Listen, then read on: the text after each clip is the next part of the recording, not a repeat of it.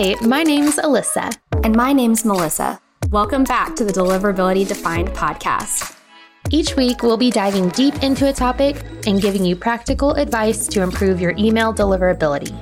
In other words, we'll help you reach the inbox of your subscribers and stay out of their spam folders, leading to more success in your email marketing. Deliverability can be complex, but we're here to define it. Hello, Melissa. How are you doing today? I am going to do my best to to be like making sense during this episode today. It's just been a crazy few weeks and yeah, I keep saying this in every like podcast, I feel like, but I'm getting married in like two and a half, three weeks. And so I'm my brain is not functioning well lately. Well, you have a good excuse and I feel you. It's crazy right now at work. Yeah which, you know, not bad things. It's just so funny. I was gonna say it's good. Yeah. Yeah. There's such seasons mm-hmm. in our job and in deliverability. And I feel like there have been times where it's so slow that I'm like, what are we doing? Like, I remember having a one on one with Nathan where I was like, I feel like, you know, everything's good, everything's in place. Like, I don't know what to be doing. And he was like, talking me through it was like you know you're just so used to sprinting all the time mm-hmm. and everything's good you're just kind of walking and it feels weird and we're definitely back mm-hmm. in a sprint and it's not that anything is wrong but it's just that there's so much going on yeah so many opportunities and projects mm-hmm. and you and I are just running around like crazy yeah I'm definitely uh, feeling the uh the tax on my brain for sure. I mm-hmm. I told you earlier I showed up to my dentist appointment an hour early, which I never do. I never get appointment times wrong. And lately, yeah. It's like all I can do just to remember small details. So, yeah. Yeah. That's when you know. I think it was like last month I showed up for a hair appointment and I was a month early. And I've, like you said, that's, I've never done that. Yeah. That is so not me. Yeah. So we need a vacation. I'm glad you're going to go on a honeymoon soon. I know that will be good because it will be after everything is over. And so mm-hmm. I'm just like hoping I don't get, I have really bad allergies right now. I'm hoping that oh, no. I don't get sick. Like that's my biggest fear is like getting sick because I'm so stressed, you know, for the wedding or the, so yeah. hopefully that doesn't happen, but I hope not. Yeah. So bear with us during this episode in case words aren't easy. I know. I feel so bad for everyone listening. It's like you need us to do one thing, and it's to speak clearly and communicate clearly. And I really hope we're able to deliver on that. Yeah, we'll see. We'll see. Um, but today we're going to talk about some frequently asked questions we're seeing, especially lately, and that is people emailing us these questions. Some of these have been replies to my newsletter. Some of these have been questions we've received in the support queue. So we picked five that we're really seeing pop up a lot here lately. We're going to talk about them. And maybe you have these questions too. Maybe they resonate. But if you do have a question and we haven't covered it in this episode, please feel free to email us and we'd love to talk about it in a future episode. Again, my email is alyssa at convertkit.com and Melissa's is melissa at convertkit.com. So feel free to email us anytime with your questions that you want us to talk about. You could also leave us a five star review and put your question in the five star review. Yeah, that'd be good. And that way it's, you know, it's a win win for everyone. Yeah. okay, so let's start with the first one, which I do now that we are talking about it. I think I've seen this come up like a few times mm-hmm. in the last week or so. So the question is Are clicks impacted by Apple mail privacy protection? Would you like to start on this one, Melissa, or do you want me to talk through it? Why don't you start us off so I don't okay. start us and try to talk? okay. Um, so from everything I know about Apple, you know, Apple Mail privacy protection, no, clicks are not impacted in the like traditional way we talk about the Apple Mail changes that happened. So let's go back to what changed with Apple. I believe it was like September 2021. I don't know. It's all time warp at this point. 2022? I don't know. Yeah. Years are crazy. I know. so back when all the Apple stuff happened, we definitely have an episode about it. Apple Mail started automatically loading any open pixels that exist in an email if someone opted into that privacy protection. And that's anyone using the Apple Mail app on their laptop, on their phone, on their watch. I don't know if people do that, but you know, and the opt in process is basically if you're an Apple Mail app user, there was one time you saw this message pop up and it was like, Do you want to protect your privacy? And it was very scary. And it mm-hmm. was basically like, Yes, protect my privacy, or no, share all my information. Yeah. That's not obviously what the words say, but that's kind of how it Felt. was, you know, portrayed. Yeah. So a lot of people opted into that privacy protection who use Apple. And if they did, it means that if they receive an email in their Apple Mail app, Apple will load the open tracking pixel or any kind of tracking pixel, even if the person didn't open the message. So, another question I've seen alongside this is like, my open rates dropped. Is it because of Apple? or I really want to clean my list, but I'm afraid that a bunch mm-hmm. of people are going to look like they've never opened because of the Apple problem. I saw that one like mm-hmm. two weeks Mm-hmm. ago. So, let's clarify. This Apple update, it makes people look like they are opening, even if they're not it doesn't block opens. So that's what a lot of people are concerned about is that their engaged subscribers will look like they're not opening emails, but it's actually the opposite that could be happening. Mm-hmm. So that's one thing to keep in mind. But as we've said on this podcast, from all the testing that others in the industry have done, it looks like Apple will not load pixels if the emails are going to the spam folder. Mm-hmm. So that's at least a nice signal if you are seeing a big boost in open rates because of the Apple mail stuff. At least it's a signal that your emails are going to the inbox, Right. um, even if they're not being opened. So the main question we were trying to answer here is well, are clicks impacted at all? Not by what we just talked about. So Apple didn't come out and say that they're changing anything with clicks. Mm-hmm. Does that mean Apple is not automatically clicking things? No, they might be. Mm-hmm. A lot more mailbox providers are starting to click automatically click things Mm-hmm. to check reputation and to keep their users safe. From what I've seen, it kind of fluctuates. It's not like a hard and fast rule. Some mailbox providers will start auto clicking and then they kind of stop for a while. Mm-hmm. Sometimes it'll depend on the sender's domain reputation.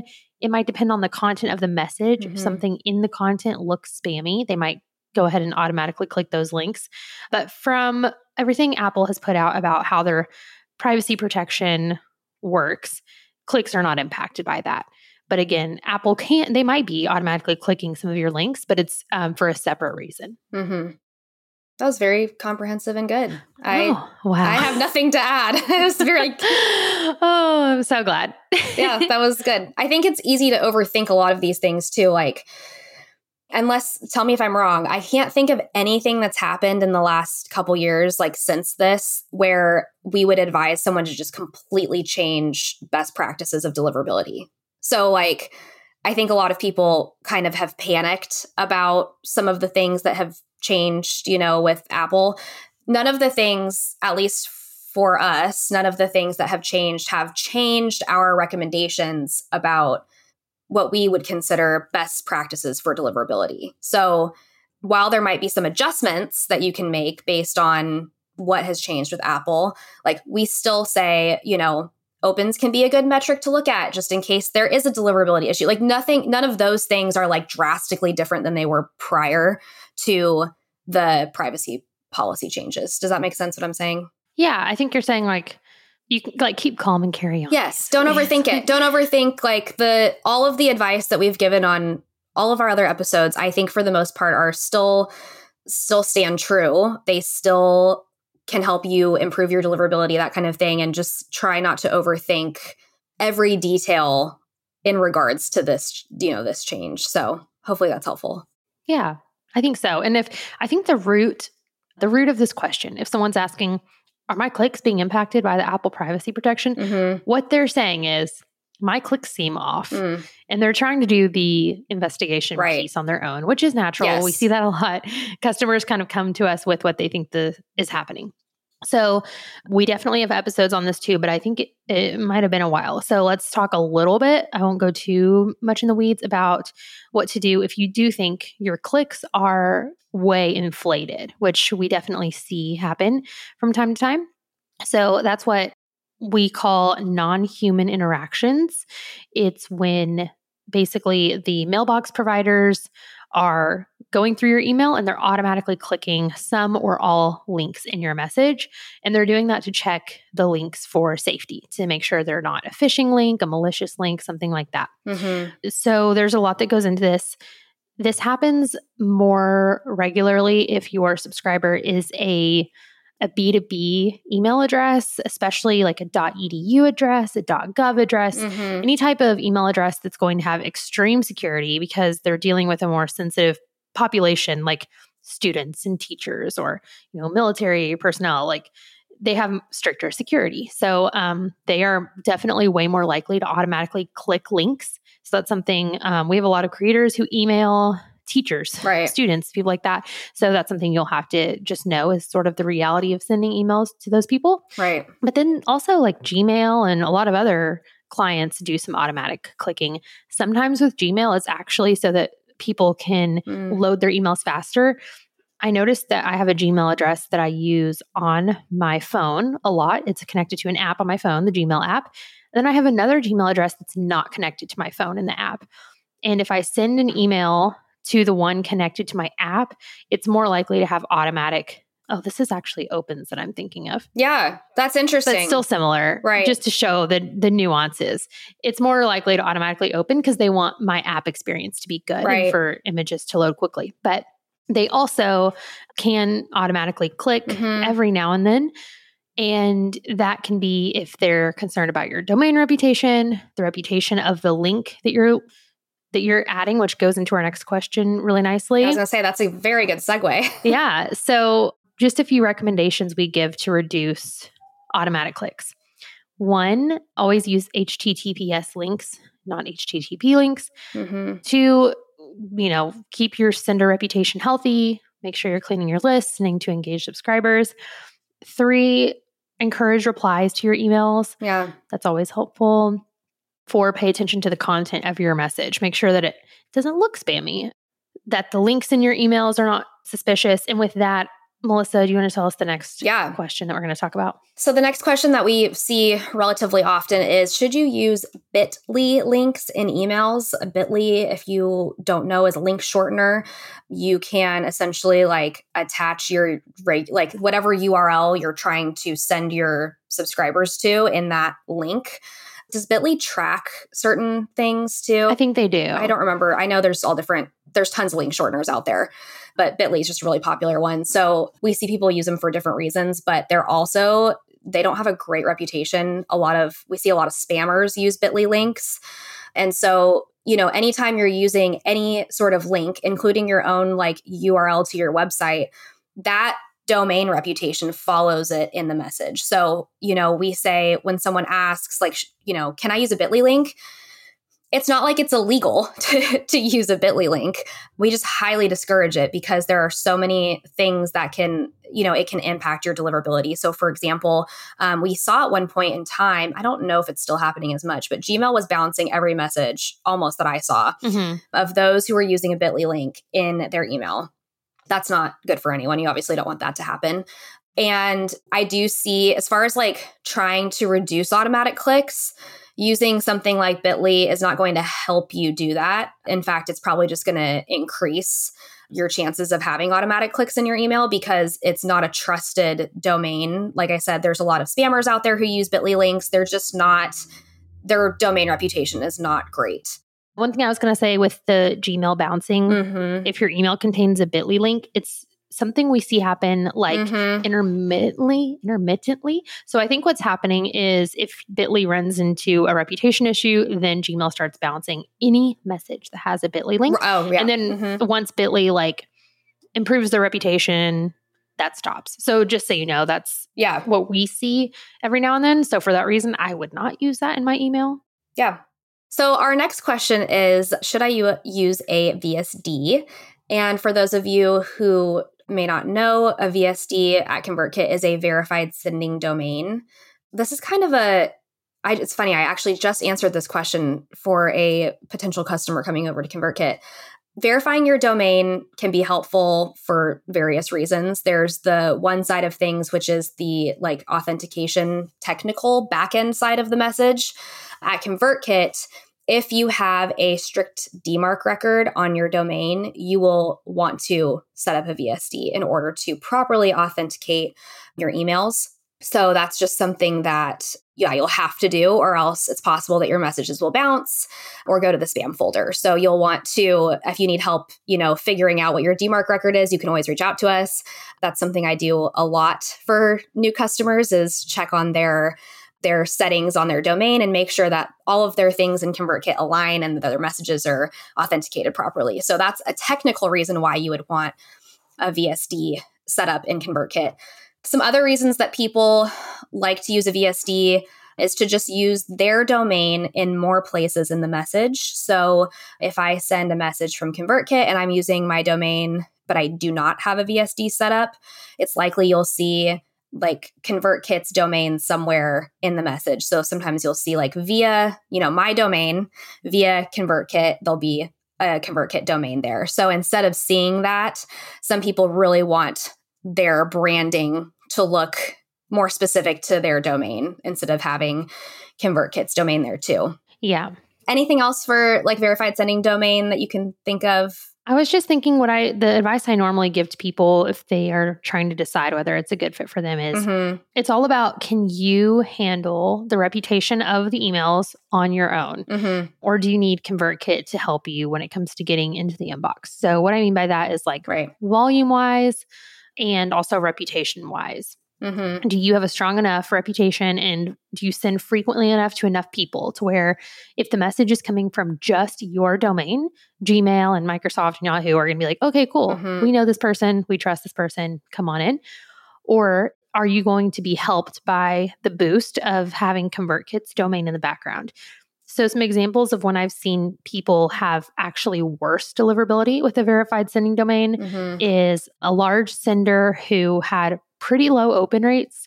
I think they were like around 15% that was when they had a verified sending domain. When I had them remove their verified sending domain, their open rates shot up to like 30%. percent mm hmm So it was just that their domain reputation was so bad that right. it was hurting their deliverability when it, the message relied on them.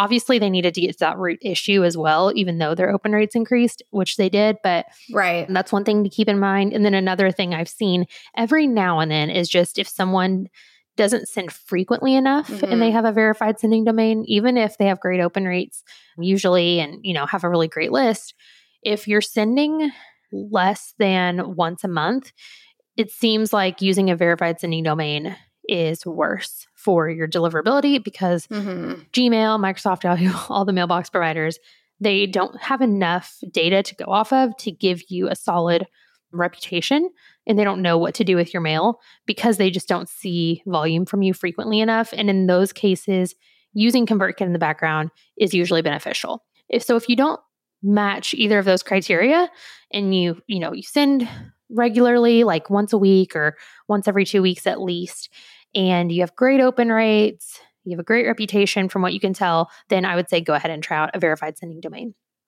And it's very easy to remove. That's one thing that some people i think it seems kind of scary and um like it's going to cause problems for you down the road you can add a vsd pretty easily and then if you're monitoring your metrics and you're not happy with the results you're getting because of vsd because we don't you know we've said this before there well actually we'll get into this so i'm not going to go there but there's not like a deliverability score or reputation we can show you to say oh yeah you have a great reputation like you this is your deliverability score go ahead and set up a VSD. Sometimes it just takes trying the VSD and seeing what your your metrics look like. And again, if you're not happy with that, you simply remove the VSD. It's not yeah, like you're going to cause yourself a lot of problems from trying that out. Exactly. I like that. So, just keep that in mind. Yeah. Cool. Um, so the next question that we get quite a bit is about DMARC and should I set up a DMARC record so, a couple things. If you don't know, DMARC is a security setting that you can place on your domain. There are three levels of DMARC. The first one is P equals none. The second is P equals quarantine. Mm-hmm. Quarantine. Mm-hmm. Sorry. The third is I had to like think about that. I was like, that's right, right? P equals reject is the third. So they they go up in severity for each level of just the strictness of the DMARC policy. They are what they sound like. P equals none means that nothing will happen to the message if you fail DMARC. The middle one, quarantine, means your message will go to spam. And the third one, the message will be rejected, which means it will bounce. That is DMARC. It is meant to help keep your domain safe from spoofing. And just to clarify, that's not a setting that you can adjust within ConvertKit. That's sometimes a little bit confusing for people, even though we've talked about, you know, verified sending domains and stuff alongside DMARC. DMARC is a setting you will have to change in your domain host settings. And as far as setting it up, I think there are a few things that are factors. Alyssa, do you want to kind of jump into those? Yeah, it's kind of similar to what we just talked about with a verified sending domain, but mm-hmm. it's even more tricky. I was just emailing with someone about this today. So, with the verified sending domain, only your ConvertKit mail is impacted by that change. So, with DMARC, it's different because your mail, this doesn't just have to do with ConvertKit. Mm-hmm. DMARC is wide reaching outside of ConvertKit. It's going to affect any mail you send with your domain. So, that's why we have to be careful about what we recommend you and just, yeah, giving you all the information you need because if you set up DMARC, you're like, oh, I listen to this podcast. I'm going to go set up DMARC. There's a good chance you'll start seeing your messages bounce that you send like out from your Gmail account and all sorts of places. So if you want to set up DMARC, just make sure you have a good grasp on what you need to do in every single place where your emails get sent out. So one cool thing about DMARC is that three levels that Melissa talked about. So if you're going to set up DMARC, start with P equals none. And DMARC is going to send you emails to report to you which messages of yours are failing DMARC. So in that first initial stage, you want to look through those reports and be like, okay, I have emails coming out of HubSpot, for example, and they're failing DMARC. So I need to go into HubSpot, verify my domain, blah, blah, blah, do what you're supposed to do and then make sure those messages are passing DMARC. And you're like, okay, now I have a G Suite address. Those right now are failing DMARC. I've got to do all, whatever authentication I need to do in G Suite mm-hmm. and so on. And then you might go on us and see, oh, I didn't send that message. That's really spammy. In the future, DMARC will stop those messages once you're able to move mm-hmm. up to the next level of P equals quarantine. But um, right. that's the main thing is if you're going to set up DMARC, you have to be sure that you are passing DMARC anywhere that you send mail. Mm-hmm. So it's a big decision. It's a big thing to do potentially, depending on how much mail you're sending and where you're sending it from. Right. So I would just say start with P equals none. Once you've made sure all of the you know all the messages you're sending and you want to be sending are passing DMARC perfectly, then you can move up to P equals quarantine, and that will protect your domain reputation if spammers start trying to send from your domain. And then if P equals quarantine looks good for a bit, you can move up to P equals reject. And then mm-hmm. no, you know, spammer can send messages from your domain. They should get blocked. Right. Yeah. It sounds very overwhelming, yeah. I think. And every time I talk about it, I'm like, I hope that I'm delivering the information in a way that's under like that people can understand because I do know that it's very technical. It is thing to talk about. It's not fun. But it's also not something that like senders should like be scared of or panic about. Like it's a choice. It's definitely if you are a very large sender with a with a brand that's very recognizable, it's probably something that's I would say, and Alyssa, mm-hmm. tell me if I'm wrong, like more important because it's possible that more spoofing would come from like a recognizable brand. Yeah. So if you are a large sender who has a very, you know, well-known brand or following, it might be in your best interest to really consider making sure you have the right security settings in place. Yeah. And in case we didn't say this before, we might have. I, you know, brain. But um the whole purpose of DMARC is to stop people from being able to send messages from your domain and pretend to be you. Mm-hmm. And that does happen. So if you don't have DMARC in place, it's actually pretty easy to send emails from someone else's domain mm-hmm. and say, like, hey, I'm so and so, click this link, you know? But if you have DMARC in place and you have set to a strict policy, like Melissa mentioned, then that will prevent those messages from being delivered successfully. So that is the main point of DMARC. Yes. If that's something you're not concerned about at all, then maybe you skip DMARC for now. Mm-hmm. Some questions I get are like, well, how do I know if that's happening to me? With the creators I've worked with, the main way they know this is happening to them is they start getting emails from people being like, stop spamming me, you know, and then yeah. you can see the, me- the original message they received is like, some not spammy from you. Yeah, crap. Yeah. And you're like, um, I never sent that, but it says it's from me. Right. So that's really the main way you're going to probably find out if someone is spoofing your domain. Right. Cool. Well, our final question that we have is, and I get this a lot what is my deliverability reputation score? In short, there is no deliverability reputation score.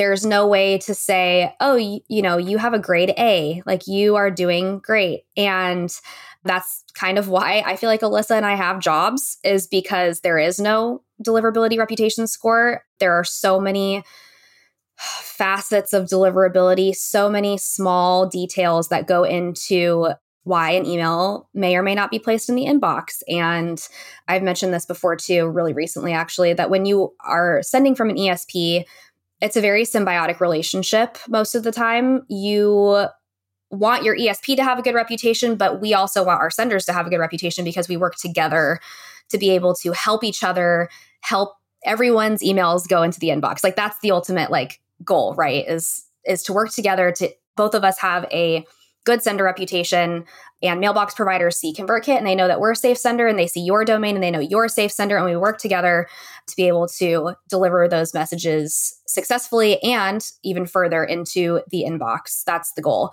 In order to find out why that wouldn't be happening, we have to dig deep into specific senders and what deliverability issues they might be having and that that is why there is no overall reputation score because first of all i think there's a lot of information out there that is not public facing and that's for security purposes. You know gmail is not going to tell us oh yeah this sender that you that sends from convertkit all of their message go to the spam they don't tell us specifically.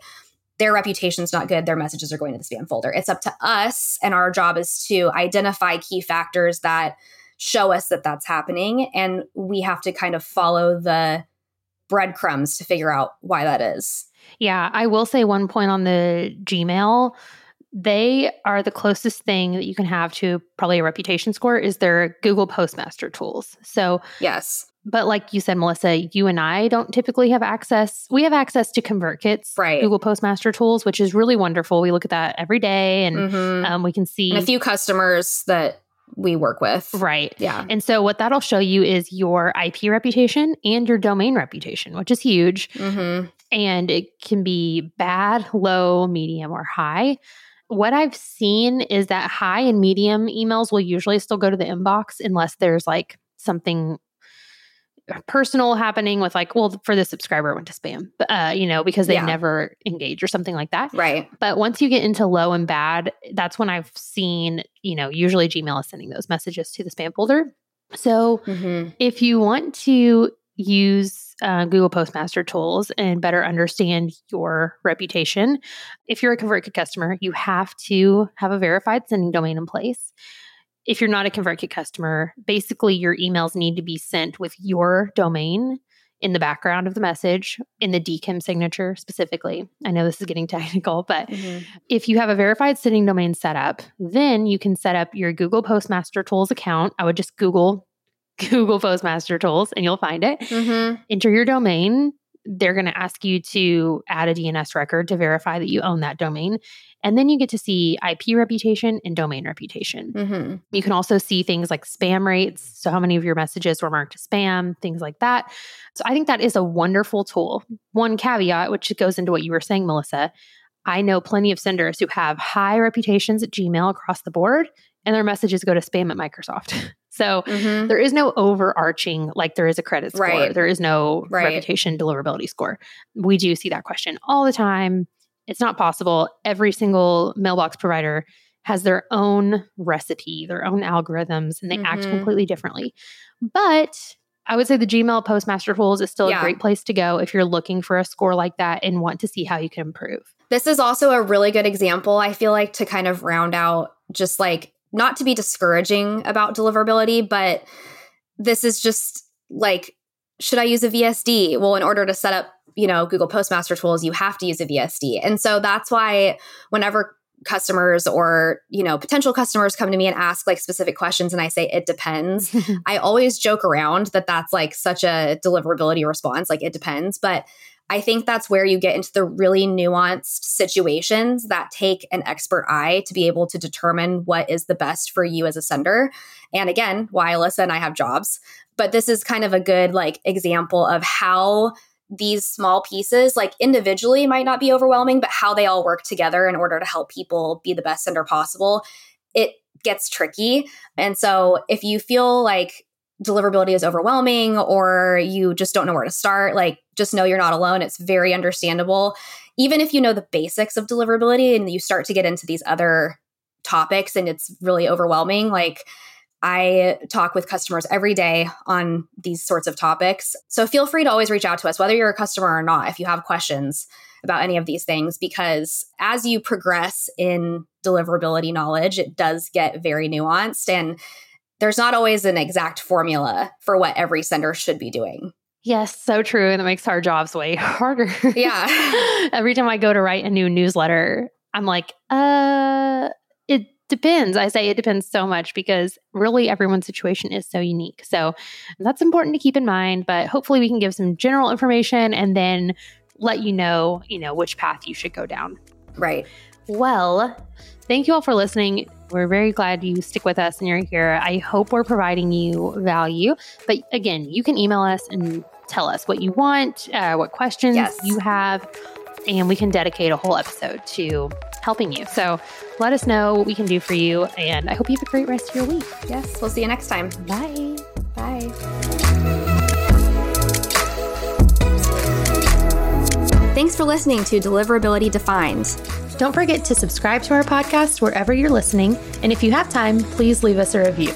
You can find a resource guide for today's show at convertkit.com slash deliverability, where we outline all of the information you need to know from today's episode. If you have a question or topic you want us to cover, let us know within the ConvertKit community or at convertkit.com slash deliverability. We'll see you next week.